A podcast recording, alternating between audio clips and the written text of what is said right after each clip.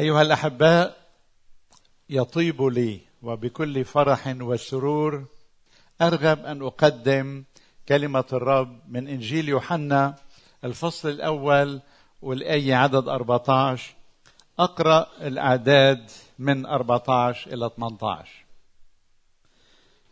والكلمة صار بشرا وحل بيننا ورأينا مجده مجدا كما لوحيد من الآب مملوءا نعمة وحقا.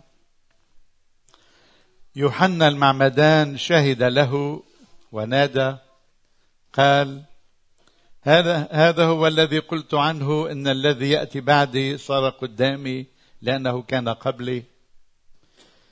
ومن ملئه نحن جميعا تلقينا.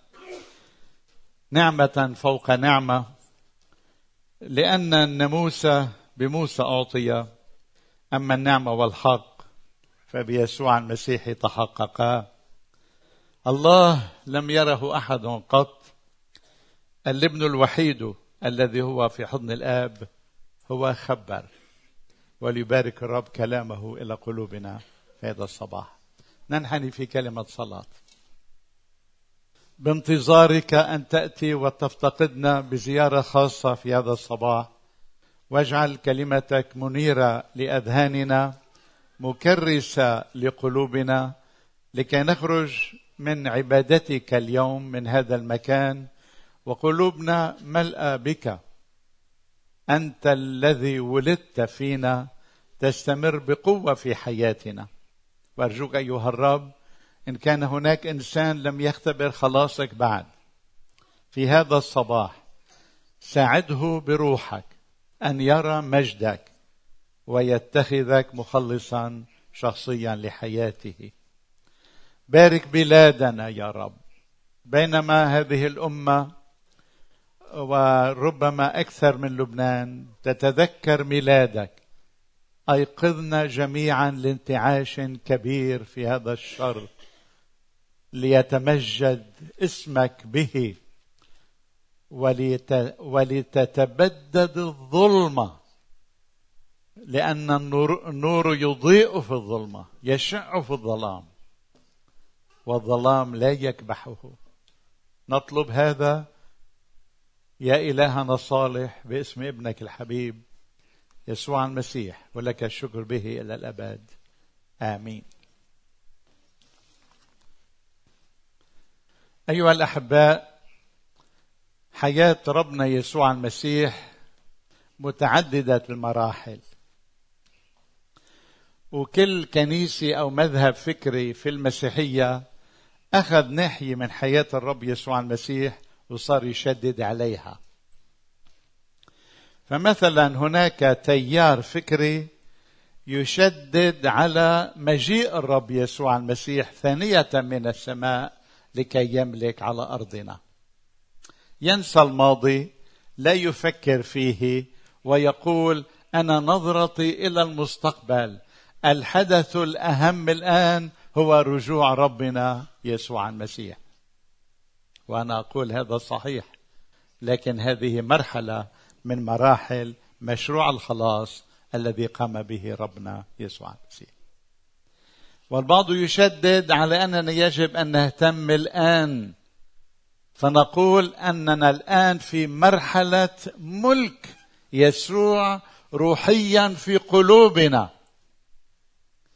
وأنه الآن عن يمين الآب يملك هذا الملك في كنيسته وفي أولاده وبالوقت نفسه يشفع فينا. فهو الآن يملك في قلوبنا وعلى أرواحنا يملك في الكنيسة ويشفع بكل أفرادها. ولأجل شفاعته نحن نثبت في الإيمان. آمين؟ وهذا أيضا يدل على مرحلة ثانية في حياة يسوع ولكن هناك مراحل أخرى أيضا. بعض الكنائس والتيارات الفكرية في المسيحية يشدد على القيامة كالحدث الأهم. فيقول لولا القيامة لا معنى للصليب وما معنى ولا معنى لحياته. فالقيامة هي الكل وفي الكل. وإذا ذكرت أمامه الصليب يقول لك الصليب مرحلة عابرة أما القيامة فهي ثابتة دائمة هللويا. المسيح قام. لكن هذه أيضا مرحلة من مراحل حياة يسوع. والبعض يشدد على الموت على الصليب أنه الأساس في المسيحية والأساس في أن يكون المسيح هو الفادي. ولولا الموت على الصليب لما كان لنا الفداء. وأنتم تعرفون كم يتحدث الرسول بولس ويفصل ويشرح ما جاء عن الفداء الذي قام به ربنا يسوع المسيح على الصليب. ونحن نعرف أن الصليب كان النقطة الذروة من تحت. نزولا. النقطه الذروه نزولا. في الأنشودة التي ذكرها الرسول بولس في فيليب اثنين عندما قال أن يسوع كان في صورة الله أخلى نفسه آخذا صورة عبد صائرا في شبه الناس وضع نفسه وأطاع حتى الموت موت الصليب. من أجل ذلك رفعه الله أيضا. إذا الصليب هو النقطة الذروة هو الأساس هو أعمق ما وصل إليه ابن الله في فدائنا. البعض يشدد على هذا كثيرا وينسى الجوانب الأخرى في حياة الرب يسوع المسيح. وهو عاش على أرضنا والبعض يشدد على حياته وأخلاقه وعلى سيرته ويقول هو القدوة ونسير مثله فنصير مثله ونحيا حياته وهكذا نكون إخوة يسوع ومكملين الرسالة في الأرض. هو نور العالم وأعطانا أن نكون نحن أيضا نور العالم. يركزون على حياة يسوع تصرفات يسوع ويكرزون بها وينسون مراحل أخرى. وأنا أؤكد أن حياته هي أساسية أيضا ومن الأساسات لأنه لو لم يعش حياة الطاعة لما كان الفادي من أجلنا. صحيح هو عمل مسيره أمامنا لكي نسير دربه ولولا ذلك لا نستطيع أن نعيش حياة الإيمان بل لا نعرف كيف. والبعض يشدد على ولادته من العذراء وصيرورته بشرا. وهذه معجزة من المعجزات الكثيرة. التي تجعل من ربنا يسوع المسيح موضوع العبادة. ولكن أريد أن أركز الآن ليس على الولادة هنا في الأرض بل ما حدث قبلها وهو التجسد. أن يأتي ابن الله من السماء إلى أرضنا وقيمة هذا الحدث ويولد طفلا في مزواد وهذا ما نتذكره اليوم. البعض يشدد على مرحلة من المراحل وأنا رغبت أن أعمل هذا الاستعراض أمامكم لهذه الحقائق لكي تعرفوا أن حياة يسوع في مراحلها العديدة كلها كانت من أجل خلاصنا. ما فيك تاخذ نقطة بس وتقول هي كل شيء. لكن كل نقطة وكل مرحلة هي جزء من كل. وعندما نرى المشهد كاملا نستطيع أن نشكر الله ونمجده لأجل عمل يسوع من أجلنا. نحن نقدره لأجل شخصه المبارك لأنه نقدره على ما هو فيه وما هو عليه. لكن لا تكتفوا بذلك.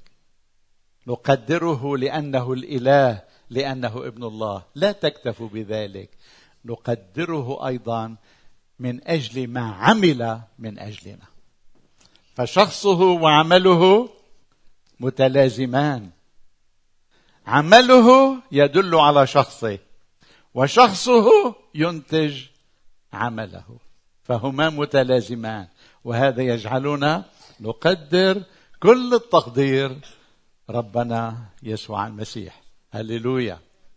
وركز اليوم على موضوع التجسد من المراحل المتعددة هذه السبعة التي ذكرتها أمامكم. ما قيمة هذا التجسد؟ أحبائي إذا كنا بنعتقد يوما إنه يسوع اجى من السماء على الأرض ليعمل سياحة مجرد نزهة غيروا فكركم. هو ما اجى ما اجى يعمل شمية هوا على الأرض. هو اجى حتى قدامه هدف واحد حتى يموت على الصليب من أجلنا. والبعض بيقول التضحية الكبرى كانت الموت على الصليب. رؤوا شوي. أنا أنا أنا صليبي. أنا أنا كثير متعمق بالصليب. بالنسبة لي الذروة هو الصليب. لكن انتبهوا في ألم سبق الصليب. وهذا الألم هو صيرورة ابن الله بشرا. والكلمة صار بشرا. سؤال. كم كلفه ذلك؟ كم كلفه ذلك؟ إذا كان موته على الصليب كلفه موت موته إنسانا. كان الإله المتجسد والموت على الصليب كلفه أن يموت وهو المتجسد. لكن ما كلفت أن يصير ملء الكون إنسانا. ما الكلفة أن المطلق يحدد ذاته ويصبح أسير الزمان والمكان على الأرض هنا؟ كم كلفه ذلك؟ ما هي الكلفة؟ هل الكلفة في أنه ترك مجده هل الكلفه أنه ترك علمه المطلق؟ هل الكلفه أنه ترك قدرته الأسمى؟ ما الكلفة؟ وكلها أسئلة تضرب في عمق الوجدان والتعليم في المسيحية ويجب أن نفهمها. ما الكلفة؟ هل فعلا ترك مجده تخلى عنه تخلى عن علمه؟ تخلى عن لاهوته شو تخلى؟ لازم نشرح. والكلمة الذي هو في صورة الله أخلى نفسه. فرغ ذاته. مما فرغ ذاته. مما أخلى نفسه. حتى نقدر نقدر قيمة العمل اللي عمله من أجلنا متجسدا لازم نعرف من هو وما الكلفة التي تكلفها. اولا ما فينا نقول أنه تخلى عن ألوهته. يعني ما عاد الإله. ما فينا نقول هيك. ويسندنا إنجيل يوحنا بالذات بقوله والكلمة صار بشرا. أنا أشدد على كلمة بشر لأنه فيها معنى. كل الإنسان الضعيف الإنسان الهش الإنسان الذي يموت الإنسان الذي يتجرب. بشر مثلنا تماما. بشري. وبهرب من كلمة جسد لأنه هو ما إجا ياخذ جسد كأنه عم يتخبى فيه كأنه قميص الجسد عليه وأنه هو مش إنسان حقيقي. إيه؟ لا. هو صار وما منقول اتخذ جسدا منقول صار بشرا. هي ما انتبه لها لأنه صار مثلنا منا وفينا. كان ينبغي أن يشبه إخوته في كل شيء. ولئلا أطول الحديث بدي أدخل هلأ بالموضوع مباشرة. كيف يصبح إنسانا ويبقى لاهوته معه؟ شو معنات كلمة صار والكلمة صار بشرا. شو معنات كلمة صار يعني تحول من إله إلى إنسان. ما إلها معنى تاني كلمة صار ويوحنا بده يستعملها لأنه هذا اللي فعلا صار. بده يستعملها. لكن إلى معنى واحد هو أنه تحول من إله إلى إنسان. هذا معنى كلمة صار لكن يوحنا يعرف في فكره اللاهوتي في تفكيره عن الرب إنه يسوع صار إنسان وبقي الاله كيف بده يعبر عنها؟ شوفوا كيف عبر عنها. والكلمة صار بشرا وحل بيننا. كملوا. ورأينا مجده. مجدا كما لابن وحيد مولود من الآب. هذا معنى كلمة وحيد من الآب. من مصدرية لأنه ابن لأنه مولود من الآب. إيه؟ باراثيو هذا المولود من الآب إيه؟ رأينا مجده رغم أنه صار بشر. رأينا مجده مجد المولود من الآب. مجد الوحيد من الآب. شو معناتها؟ صار بشر وبقي لاهوته فيه. وبقي لاهوته معه. وأنا بدي أسألكم إذا تخلى عن لاهوته هل يبقى ما هو عليه؟ هل يبقى هو؟ مش هو مش هو. هويته طبيعته مش هو الإله. إذا تخلى عن الألوهة بضل هو من شان هيك صار إنسان ولم يتخلى عن لاهوته. وهيدا معجزة المعجزات. من أجل ذلك نقدر يسوع في تجسده وميلاده لأننا نعرف الكلفة التي تكلفها. هو محتفظا بلاهوته لكنه حدد نفسه. حدد من لاهوته حدد من شخصه خلال ها 33 سنة العيشون على الأرض. كيف بنعرف حدد حاله؟ هودي مش من اختراع الأغسان هودي شو بيعلمنا الكتاب.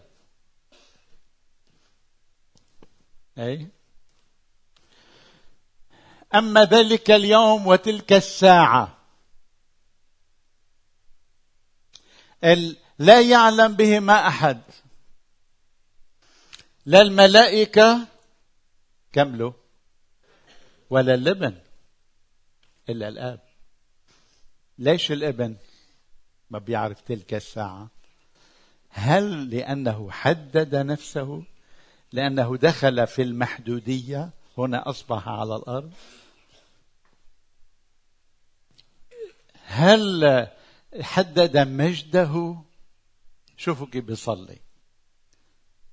أيها الآب مجدني بالمجد الذي كان لي عندك قبل تأسيس العالم.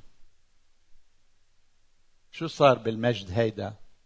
مجدني بالمجد الذي كان لي عندك. لكن هيدا هلأ وين صار؟ بصقوا في وجهه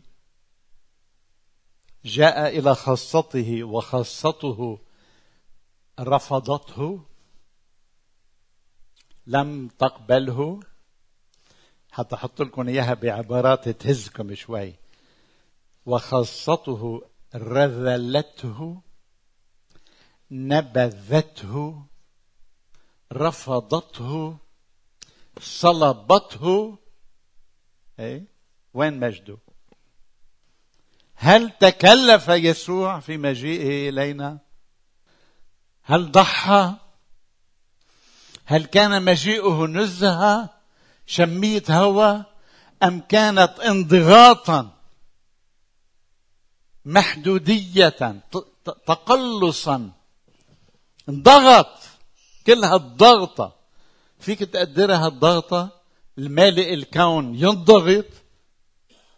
ويدخل في الزمان والمكان. فيك تقدر عمقها تأثيرها آه، ضغط عليه ألمها وجعها النفسي وجعها الكياني. فيك تقدرها عم بحاول ساعدك ساعد نفسي. افهم مقدار التضحية الكبرى اللي عملها يسوع من أجل خلاصنا.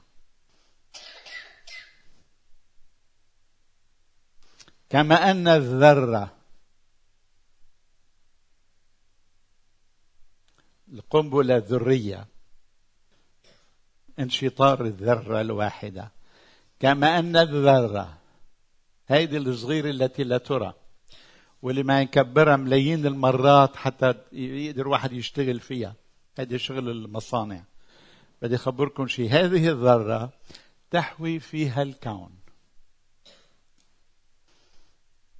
يسوع عندما انضغط كل شيء بقي فيه فيه مجده لاهوته علمه كل شيء فيه إيه؟ لكنه كان مضغوطا متقلصا إيه؟ وماذا يجعلني أشدد هذا التشديد على التقلص على الانضغاط على أنه يتحدد إيه؟ لماذا أنا واثق من هذا الكلام كل الوثوق أول شيء من أخلى نفسه بفيليبي 2 6 ثم بأفسس أربعة. لأنه من بعد ما مات نزل إلى الأرض السفلى أقسم ثم صعد انتبهوا فوق كل السماوات. هذا تعبير الكتاب. كملوا. لكي يملأ الكون. لكي يملأ الكل. الكل هو التبندة يعني الكون بكامله الكل. وين كان؟ وبعدين لما صعد إلى ما فوق السماوات ليملأ الكل. بكلمة تانية 33 سنة اختار أن يتحدد أن ينكمش أن يصبح الإله المنضغط المركز. من أجلك. من أجلك. من أجل كل واحد منا من أجلنا. هل نقدر ذلك؟ عندما أقف أمام هذا الحدث حدث التجسد ولادة يسوع في أرضنا لا أستطيع إلا أن أنحني سجودا وإكراما وتعبدا لهذا الذي نزل من علياء سمائه لكي يصلب على الصليب من أجل كل واحد منا. هل نقدر عمله متجسدا؟ وعندما تجسد وصار بشرا كان ينطلق متوجها في كل تفكيره إلى الصليب. في بداية خدمته بالوسط من بعد ما خدم هالثلاث سنين أو سنتين ونص ثبت وجهه لينطلق إلى أورشليم. شو معنى ثبت وجهه لكي ينطلق إلى أورشليم؟ يعني عزم عزم ثابت إنه يروح لهيدي المدينة. وهيدي المدينة شو فيها؟ لا يمكن أن يموت نبي خارجها. وهو ماشي على الطريق إلى أورشليم كان عم يبشر.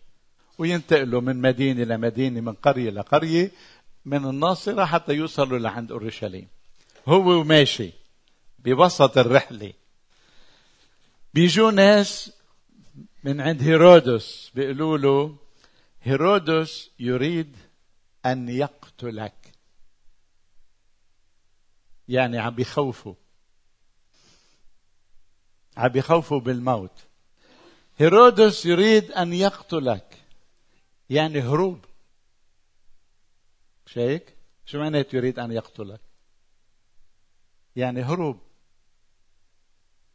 اي أنا بكون ببيتك عم بزورك بقول لك أنا بردان.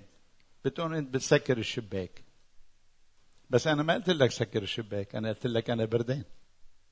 أنت سكرت الشباك. يريد أن يقتلك. شو معناتها؟ يعني هروب. شو قال لهم؟ قال لهم اذهبوا وقولوا لهذا الثعلب. هلا كلماتي. إذا بده يخوفني هيرودس بالموت خلي يجيب شي الزيعة أعظم من الموت لأنه أنا رايح موت. أنا واضع بقلبي روح موت. فإذا بده يخليني أهرب من الموت بده يجيب في الزيعة أكبر من الموت أفظع من الموت. من شان هيك اللي بحط إيده على كفه مثل يسوع بيمشي إلى الصليب. غير هياب للموت. قال له أنا بدي كمل اليوم وبكرة وبعد بكرة لأنه لا يمكن أن يموت نبي خارج عن مدينة أورشليم. اذا كان يثبت وجهه للذهاب إلى أورشليم إلى الموت إلى الصليب. وهناك تألم ما تألم وتعذب ما تعذب. وفيكم تاخذوا صورة بهذا الفيلم تبع ال Passion of Christ عن عن شكل الألام يلي بدوقها من يصلب في ذلك الزمان.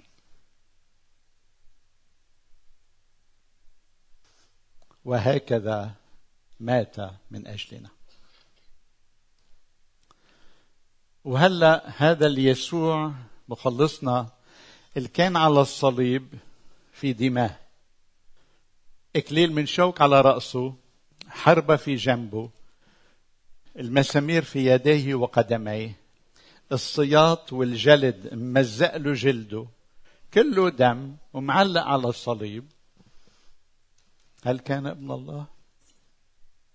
هذا اللي حدد نفسه هالقد. وصار هلا على الصليب بهذا الشكل. هل بقي ابن الله؟ هل كان ابن الله؟ شو كانت شهادة الضابط الروماني؟ بالحقيقة كان هذا الإنسان ابن الله. هيدي لشون حطيت هونيك؟ لشون ذكرت بالإنجيل هيدي حتى يذكرنا إنه هذا المتألم كل هذه الألام لا يزال ابن الله. آمين.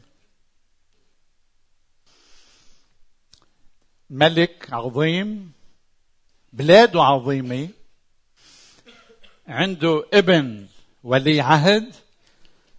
إيه أرسلوا لابنه لولي العهد يقود الجيوش تبعه في مواجهة العدو. هذا الابن إيه، مشي قدام هالجيش وراح حتى يواجه العدو ووقع في أسر العدو. وهناك هذا الابن عندما أخذوه عند عرفوا أنه هذا ابن الملك للعدو أخذوه لعند الملك تبعهم ولمن شافوا جردوا من كل شيء عنده. العربية اللي من ذهب اللباس الملكي الخواتم وكل شيء ذهب والماظ شالوا عنه. شال شال عنه الرتب العسكرية النجوم المرصعة. وبعدين قال لهم يلا. حطوه بزنزانة وكانوا هونيك يدوقوا زوم المر قليل من الأكل قليل من المي ما في شمس مربوط اليدين والقدمين وكل واحد يفوت لعنده يضربه كل يوم يعملوا له ضرب ثلاث أربعة أشهر بهيدي الحالة هيدا الابن صار كتلة من اللحم والدم.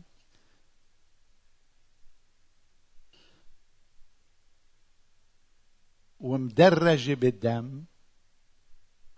وصغيرة ضعيفة منهكة. ذليلة في ركن الغرفة.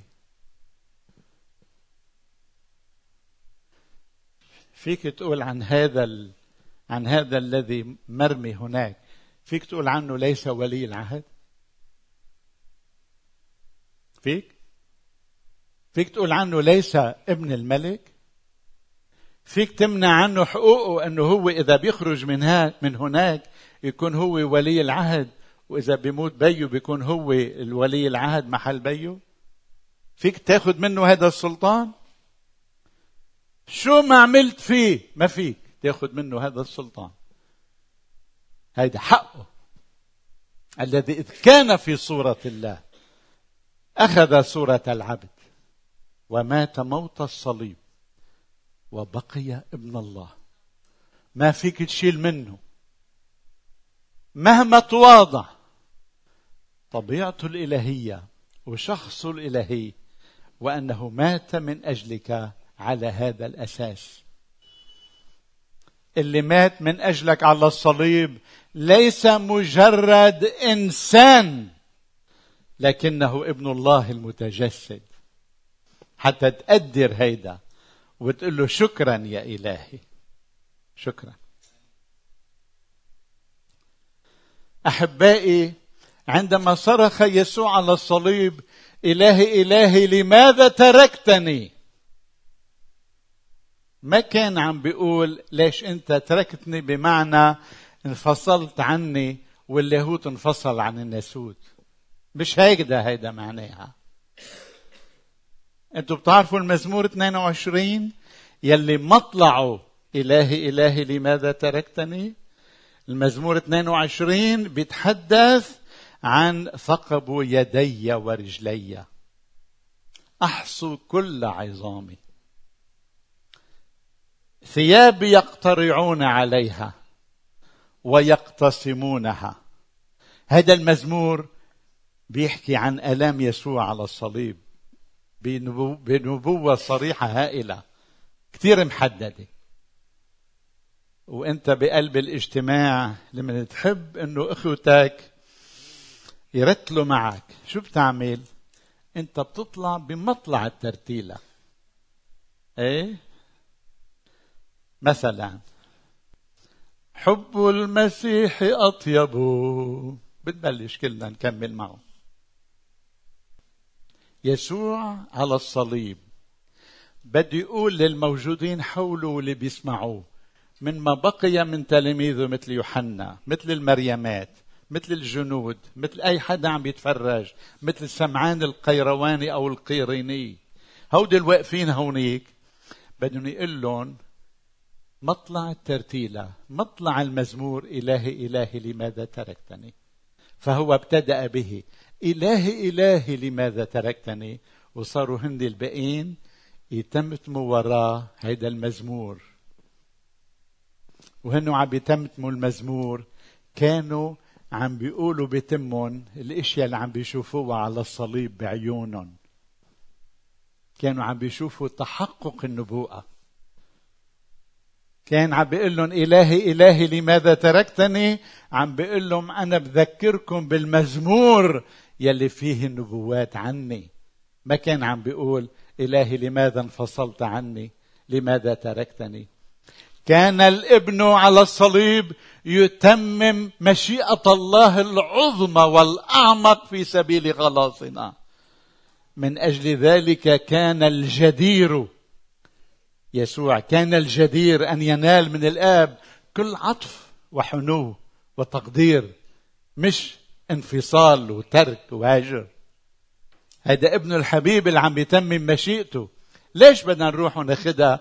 إنه هيدا انفصل عنه وتركه ونعتبرها هالقصة حرفية إلهي إلهي. لماذا تركتني؟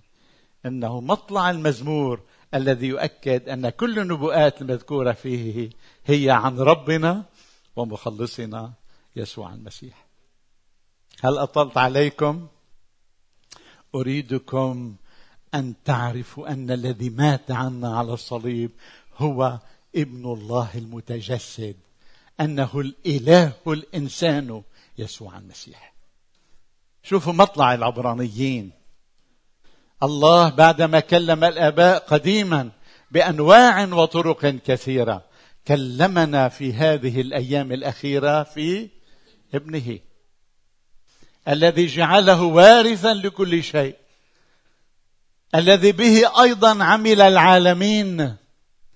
الذي انتبهوا هون الذي وهو بهاء مجده ورسم جوهره يعني لاود صنع بنفسه تطهيرا لخطايانا.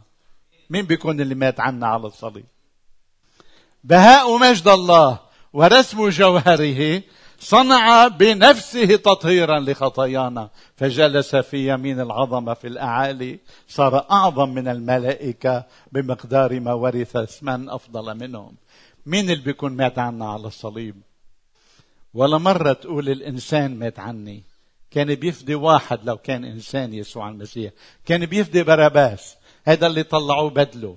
لكنه لأنه ابن الله بقيمته هذه السامية.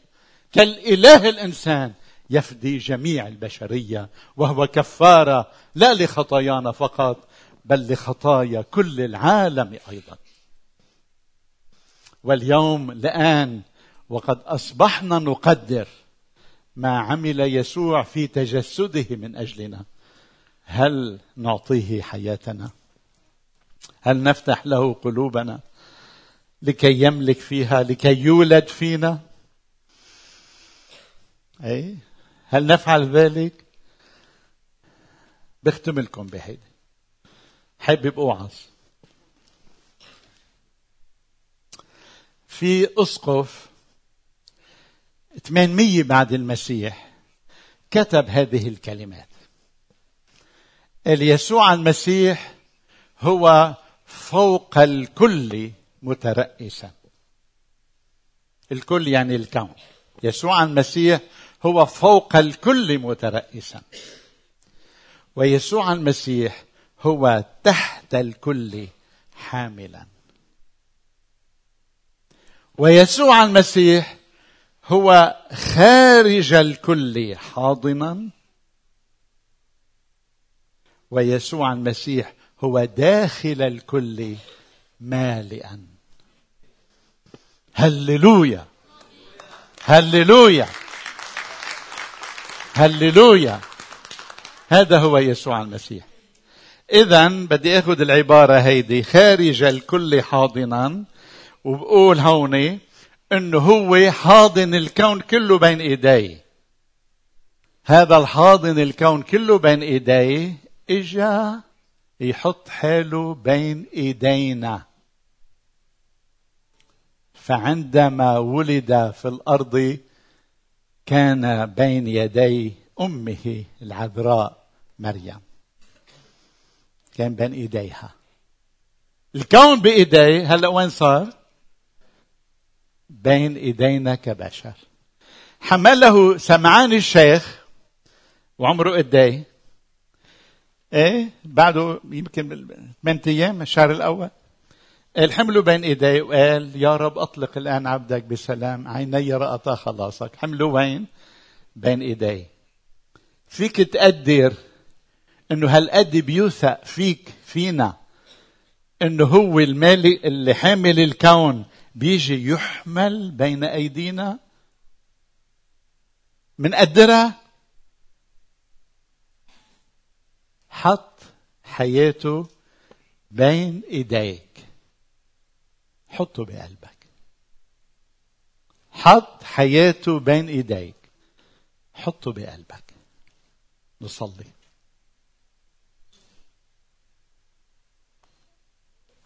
ننحني أمام الرب للصلاة.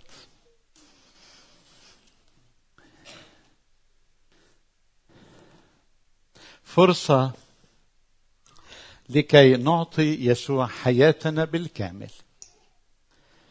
كل واحد منا بحاجة إلى أن يجدد عهوده وتكريسه للرب.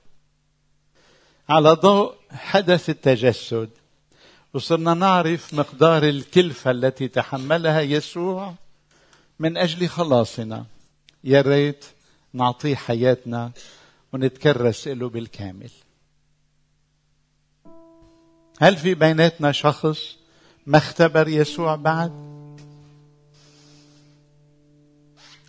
هل يسوع بعده خارج قلبك؟ بعد ما عزمت ودعوت يسوع يجي لحياتك هذه فرصة الآن. يا ليتنا نصرخ له ونقول له يا رب أهلا وسهلا فيك بقلبي.